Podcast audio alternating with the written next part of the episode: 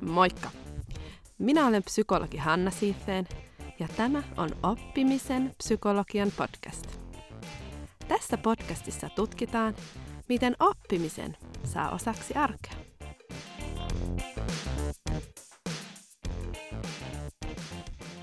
Moikka moi! Oppimisen psykologia podcastin kuulijat. Tänään puhutaan ihmissuhteista ja oppimisesta. Herkullinen aihe. Ja erityisesti ää, mietitään ihmissuhteita siitä näkökulmasta, että miten meistä jokainen voisi osaltaan rakentaa sellaisia ihmissuhteita, joissa me uskalletaan puhua asioista ilman, että me jatkuvasti jotenkin editoidaan itteemme ja varmistellaan vähän. Ää, ilman, että niin kuin meidän mielen täyttäisi ajatusta, ää, vaikutanko mä ihan dorkalta, mitä mä uskallan sanoa, ää, pitääkö toi mua ihan tyhmänä. Tämän tyyppisiä ajatuksia. Et miten me löytäisiin sellaisia psykologisesti turvallisia tai miten me rakennettaisiin sellaisia psykologisesti turvallisia ihmissuhteita, joista me voidaan esimerkiksi kertoa meidän ö, haasteita. Esimerkiksi minä psykologina voin kertoa haasteistani ö, omassa työssä tai toisaalta mun oppimisunelmista, jotka on kaksi aika tärkeää oppimis, ö, oppimiseen liittyvää paikkaa tai prosessia. Ja tässä jaksossa me mietitään, että miksi tämä on kuumottavaa, näistä asioista kertominen ja avautuminen, ja jotenkin se editoinnin lopettaminen, ja mistä mä voin lähteä liikkeelle. Miten lähdetään rakentamaan sitä ihmissuhdetta.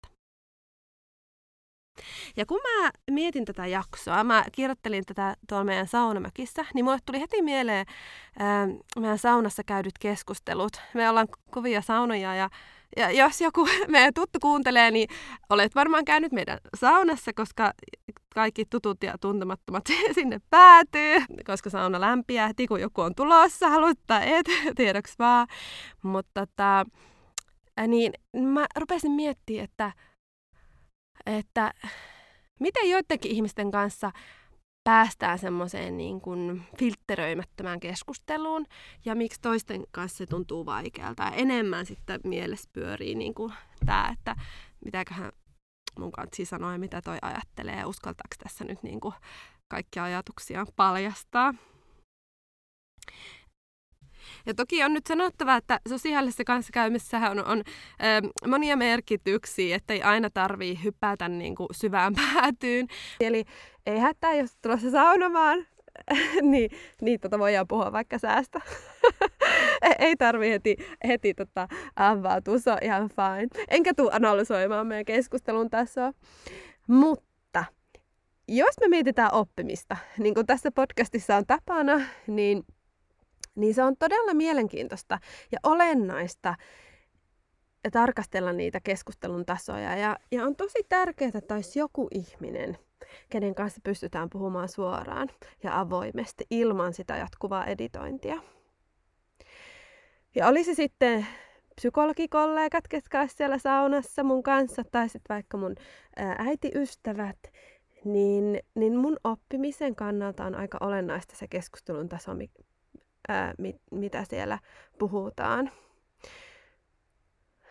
Ja jos mä haluan kehittyä psykologina tai äitinä, niin, niin se, että mä tuun nähdyksi keskeeräisenä ja niin kuin epävarmana ja tavallaan matkalla olevana, niin on todella tärkeää.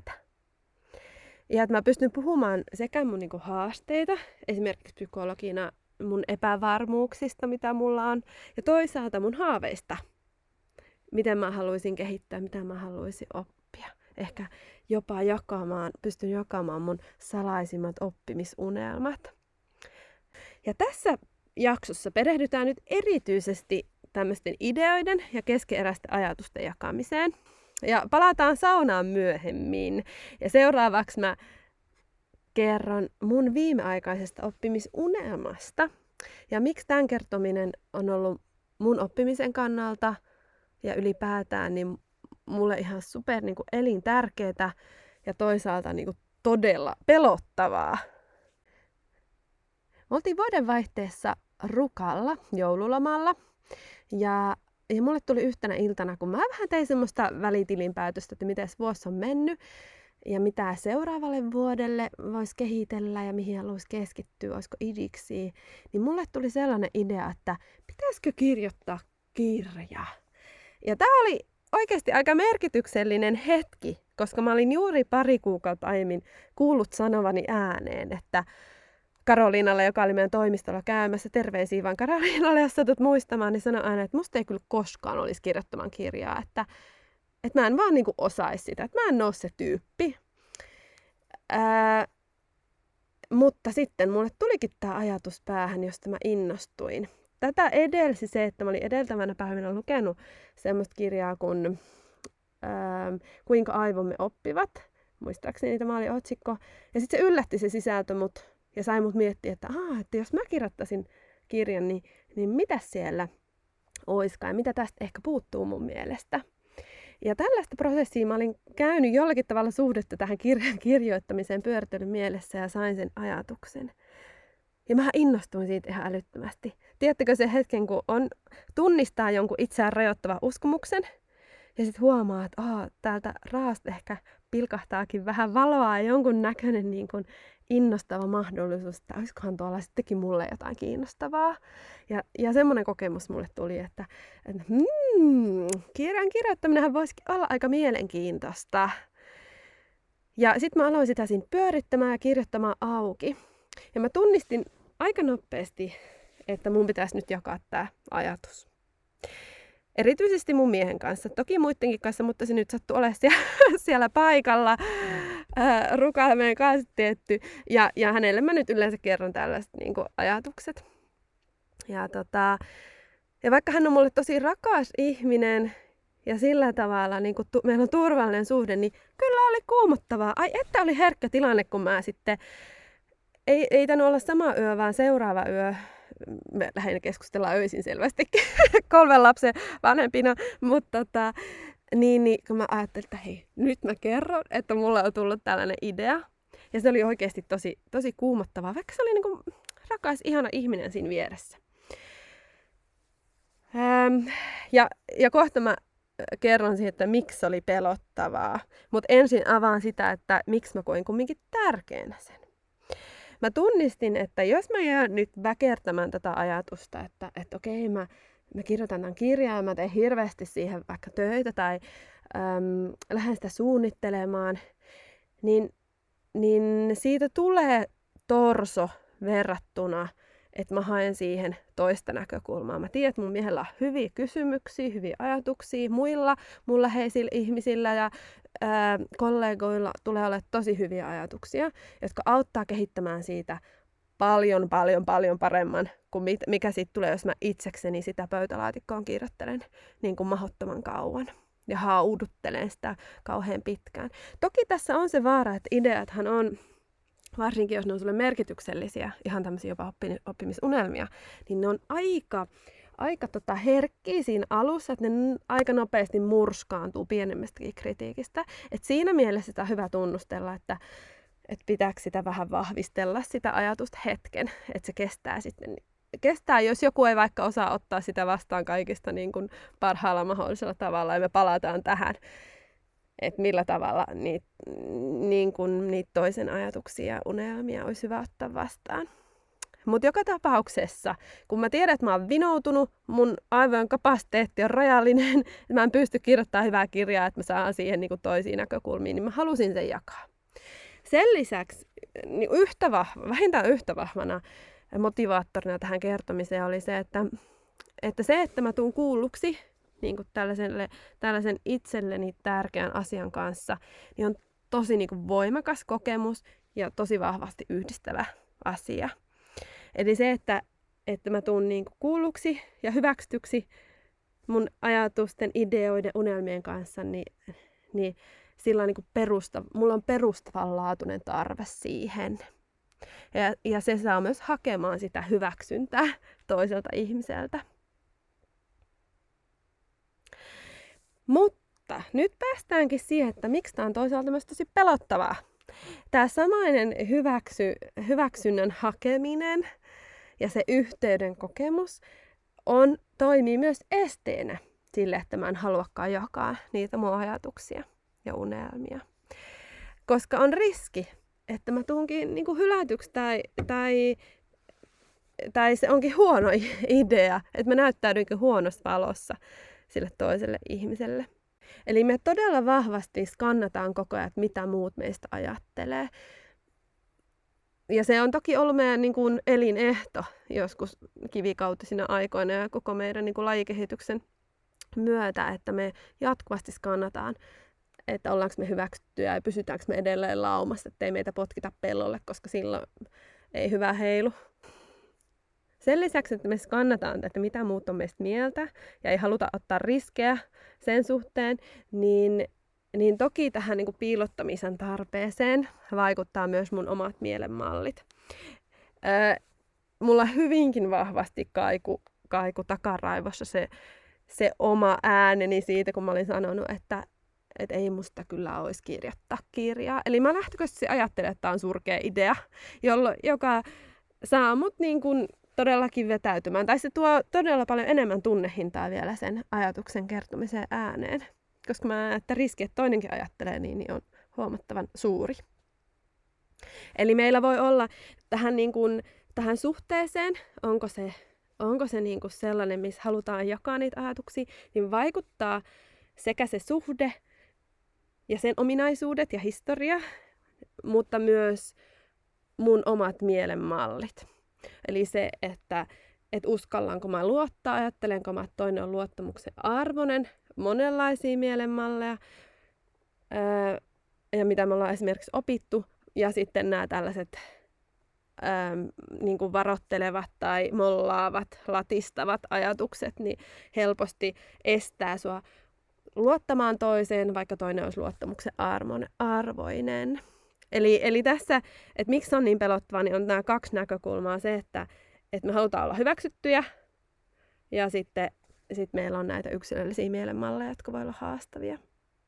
Toki on sanottava, että ei aina kannata luottaa, että, että niin kuin, me ollaan myös viisaita sopeutuja me ihmiset. Ja totta kai mä toivoisin, että jokainen työyhteisö ja parisuhde ja ystäväsuhde olisi psykologisesti turvallisia paikkoja oppia ja kehittyä. Mutta näin ei tosiaan niin kuin valitettavasti ole. Ja nyt tässä jaksossa mä annan kohta muutaman vinkin, että mitä jokainen meistä voi tehdä, että löytyisi ainakin joku ihmissuhde, missä me voitaisiin avoimesti kertoa meidän ajatuksia ja löytyä, löytää semmoinen oppimisen yhteys ja, ja semmoinen hyväksyvä, hyväksyvä myötätuntoinen, ää, avoin, mm, niin kuin luottamuksellinen suhde. Ja toki on hienoa, että jos tätä tälle turvaa, niin pystytään skaalaamaan isommin. Ja mä oon nyt puhunut sellaisesta käsitteestä kuin psykologinen turvallisuus. Öö, että onko sitä vai eikö sitä ole. Tätä käsitettä mm, tämän yksi oppiäiti on muun muassa Amy Edmondson, eli suosittelen hänen tutustumaan, jos kiinnostaa tämä teema. Psykologista turvallisuutta usein määritellään niin, että, että se on semmoinen kokemus tai halu ottaa vuorovaikutuksellisia riskejä. Ilman, että mun tarvii kokea niin semmoista turvattomuutta tai että mun tarvii pelätä, että mut nolataan tai että mut hylätään tai rankaistaan. Eli mä voin rohkeasti ottaa näitä riskejä ilman, että tulen hylätyksi. Semmoinen kokemus, että hei, me ollaan tässä samalla puolella. Ja tämä näkyy monenlaisissa toiminnoissa. Toki ei ainoastaan siinä, että uskaltaako kertoa ideoita ja unelmiaan kuinka avoimesti, mutta myös, että jos mietit, että kuinka halukkaasti haluat kertoa vaikka, että ootko mokannut niin vaatii paljon psykologista turvallisuutta, niin kuin kymmenen kertaa enemmän vielä kuin se unelman jakaminen useimmiten. Riippuu tietenkin ihmisestä. No mennään sitten tähän seuraavaksi, että miten ää, voidaan luoda näitä suhteita, mitä jokainen meistä voi tehdä. Mitä esimerkiksi Hape teki tämän big re- mun big revealin jälkeen, kun mä olin kertonut tästä mun oppimisunelmasta. Menikö hyvin vai menikö huonosti? Se kuulemme kohta. Ja kolme kohtaa mä oon valinnut tähän nyt kolme semmoista simppeliä muistisääntöä, miten psykologista turvallisuutta sä voit lähteä edistämään. Ne on kerro, kysy ja kiinnostu. No mä, mä tein tämän kertomisosuuden jo tossa, kun uskalsin ää, avautua miehelleni. Ää, mutta ylipäätään voi olla, että tästä joutuu lähteä liikkeelle, jos haluaa alkaa syventää niitä suhteita. Esimerkiksi minä siellä saunassa, niin haluan, oli ne, ne mun mammakaverit tai sitten ne mun psykologikaverit siellä, niin, niin, niin jos jonkun pitää ottaa se ensimmäinen askel, että tavallaan rikko vähän sitä jäätä, lähteä tunnustelemaan, että, että voitaisiko me puhuakin vähän ehkä henkilökohtaisemmalla tasolla ää, niistä haaveista tai haasteista. Ja ja miettiä, että mikä olisi semmoinen ensimmäinen askel siinä. Ja se monesti voi olla ihan kyse siitäkin, että on sellainen normi, että on totuttu puhumaan tietyistä asioista ja tietyllä tasolla. Me päädytään niihin samoihin keskusteluihin uudestaan ja uudestaan, kun se on niin kuin, meille semmoinen tuttu toimintatapa.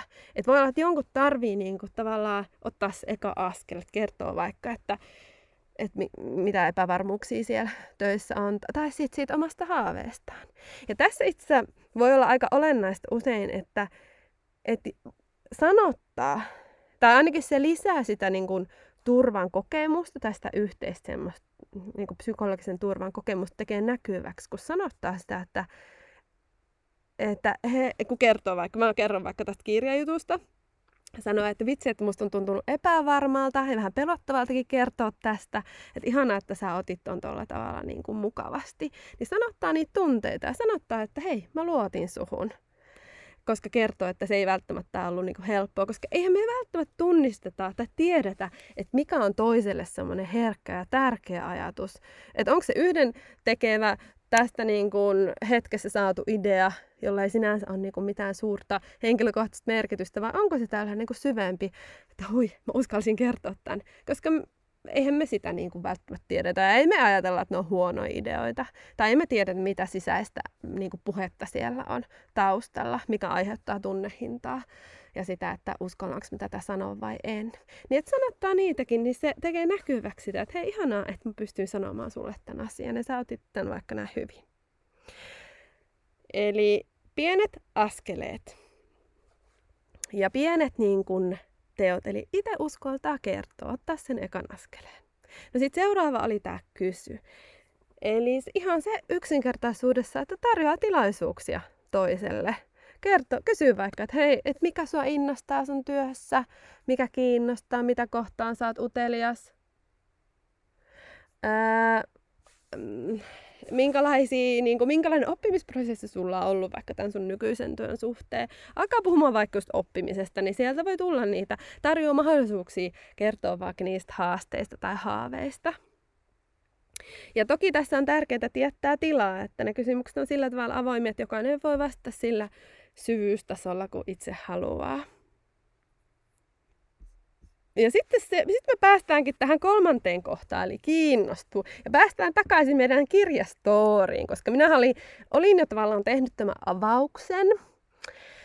Ja tota, sitten on olennaista, että miten se avaus otetaan vastaan. Tai että jos sä oot just vaikka kysynyt näitä kysymyksiä, ja toinen sitten kertoo sulle, niin miten, miten toimia sit siinä tilanteessa. On olennaista, että on kiinnostunut. Ja mitä tämä kiinnostuminen sitten tarkoittaa?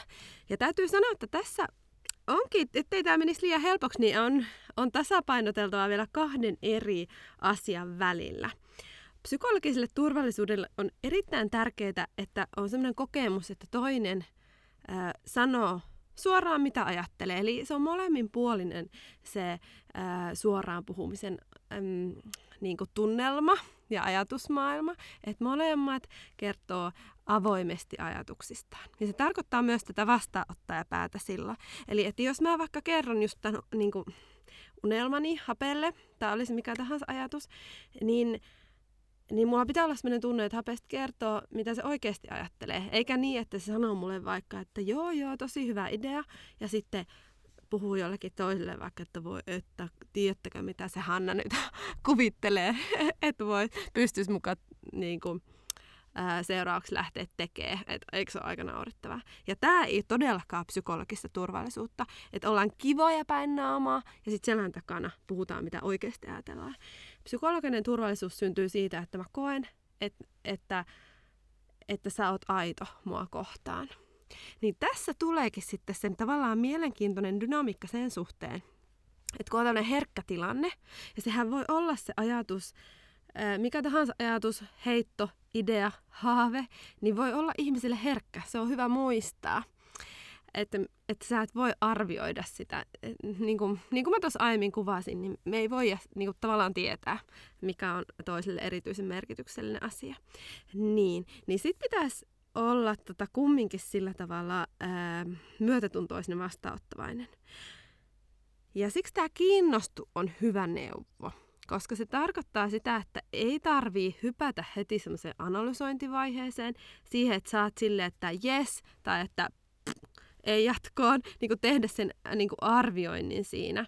Että sun pitäisi vaikka heti olla sille mahtava, loistava idea, vuosisadan juttu, että tästä tulee niin kuin aivan loistava homma.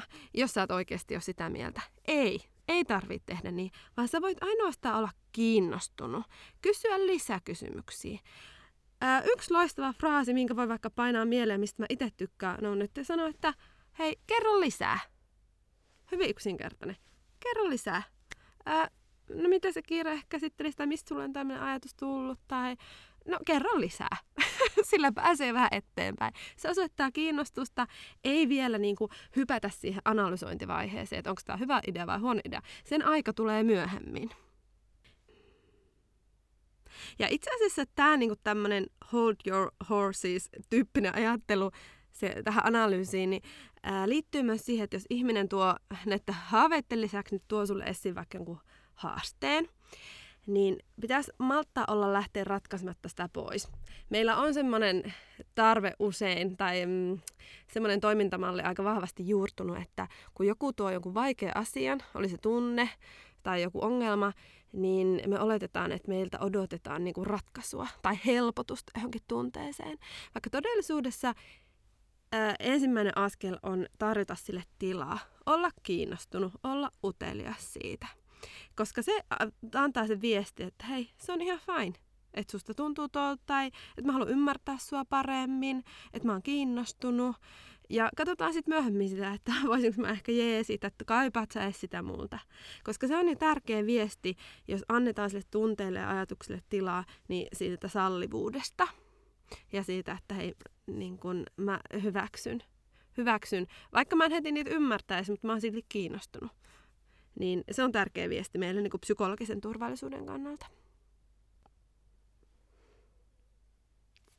Ja tietenkin, jos toinen suoraan kysyy, että onko tämä sun mielestä hyvä vai huono idea, niin sä voit kertoa, mitä sä oikeasti ajattelet. Mutta ää, useinkaan tämä ei ole se niin ensisijainen tehtävä sun välttämättä lähde hypätä siihen heti siihen arviointiin, vaan olla kiinnostunut. Se on ainakin semmoinen safe choice tällaisissa tilanteissa ja semmoinen ylipäätään aika hyvä, hyvä nyrkkisääntö toisten niin kuin keskusteluun ihmisten kanssa. Kerro lisää, mä autan mua ymmärtämään, mitä sä ajattelet. Ne on oikeastaan kaksi mun niin kuin lempifraaseja. Eli nyt tässä oli nämä kolme nyrkkisääntöä, mitä mä annoin teille vähän niin kuin ajatusheittoina, mistä voitte lähteä liikkeelle, kun miettii jotain ihmissuhdetta, mitä voisitte kehittää ää, siihen suuntaan, että se tukisi teidän kehittymistä ja oppimista esimerkiksi työssä tai sitten millä tahansa elämän osa-alueella, missä on joku oppimisprosessi käynnissä. Eli kerro, kysy ja kiinnostu. Sitten en malta olla antamatta vielä pientä ekstravinkkiä, koska se tuntuu niin kuin tärkeälle ja on ollut mun sydäntä lähellä aina, niin tällainen huomio, kun puhutaan psykologisesta turvallisuudesta, että kannattaa vielä kiinnittää huomiota siihen, että millä tavalla sä puhut siitä ihmisestä, joka ei ole huoneessa. Koska vaikka sä ajattelet, että, että no tämähän kertoo vaan niin kuin musta suhteessa siihen toiseen ihmiseen ajatuksiin, vaikka hänen toimintansa liittyen, niin se sun puhetapa, onko se arvostava vai ei, niin, niin me tulkitaan kertomaan susta niin kuin ylipäätään sun luotettavuudesta. Eli joskus käy niin, että esimerkiksi työyhteisössä ajaudutaan siihen, että me haetaan sellaista yhteishenkeä, sen kautta, että, että puhutaan paha muista ja, ja tulee tämmöisiä vastakkainasetteluja. Mutta tämä on hankala tilanne. Se nakertaa sitä luottamuksen äm, syntymistä tai semmoista, että mä oikeasti haluaisin tosissani luottaa suhun. Niin siihen kannattaa kiinnittää huomiota. että mihin asio- mistä asioista haetaan samaistuspintaa ja miten se sun arvostus ihmisiä kohtaan niin näkyy sun puheessa. Toivottavasti tämä jakso avasi sulle vähän sitä, että miksi on tärkeää, että olisi sellaisia ihmissuhteita, joissa me uskalletaan kertoa meidän haaveista ja haasteista, miksi se on oppimisen kannalta tärkeää, että jää pyörittelemään vaan niitä omasta päässä. Ja vastaushan oli tosiaan se, se että, että muiden näkökulma on kullan arvoinen ja sitten me löydetään merkityksellisiä ihmissuhteita, jotka on meidän hyvinvoinnin kannalta myös tärkeitä. Ja, ja sitten, että miksi on vaikeaa, hyvin inhimillisesti me ajatellaan, että mitä muut ajattelee ja ei haluta näyttäytyä typerää, koska voi olla haaste, että ne, ne hylkää meidät tai jopa rankaisee meitä tai me joudutaan laumasta pois. Ja sitten kolmas oli, että no mitä meistä jokainen voi tehdä, että sellaisia ihmissuhteita rakentuisi tai edes yksi, ähm, jossa me uskallaudutaan avautumaan, uskaltaudutaan avautumaan. Ja nämä oli sitten kerro, kysy ja kiinnostu. Toivottavasti tästä jaksosta oli sulle hyötyä ja kuullaan ensi kerralla. Moikka!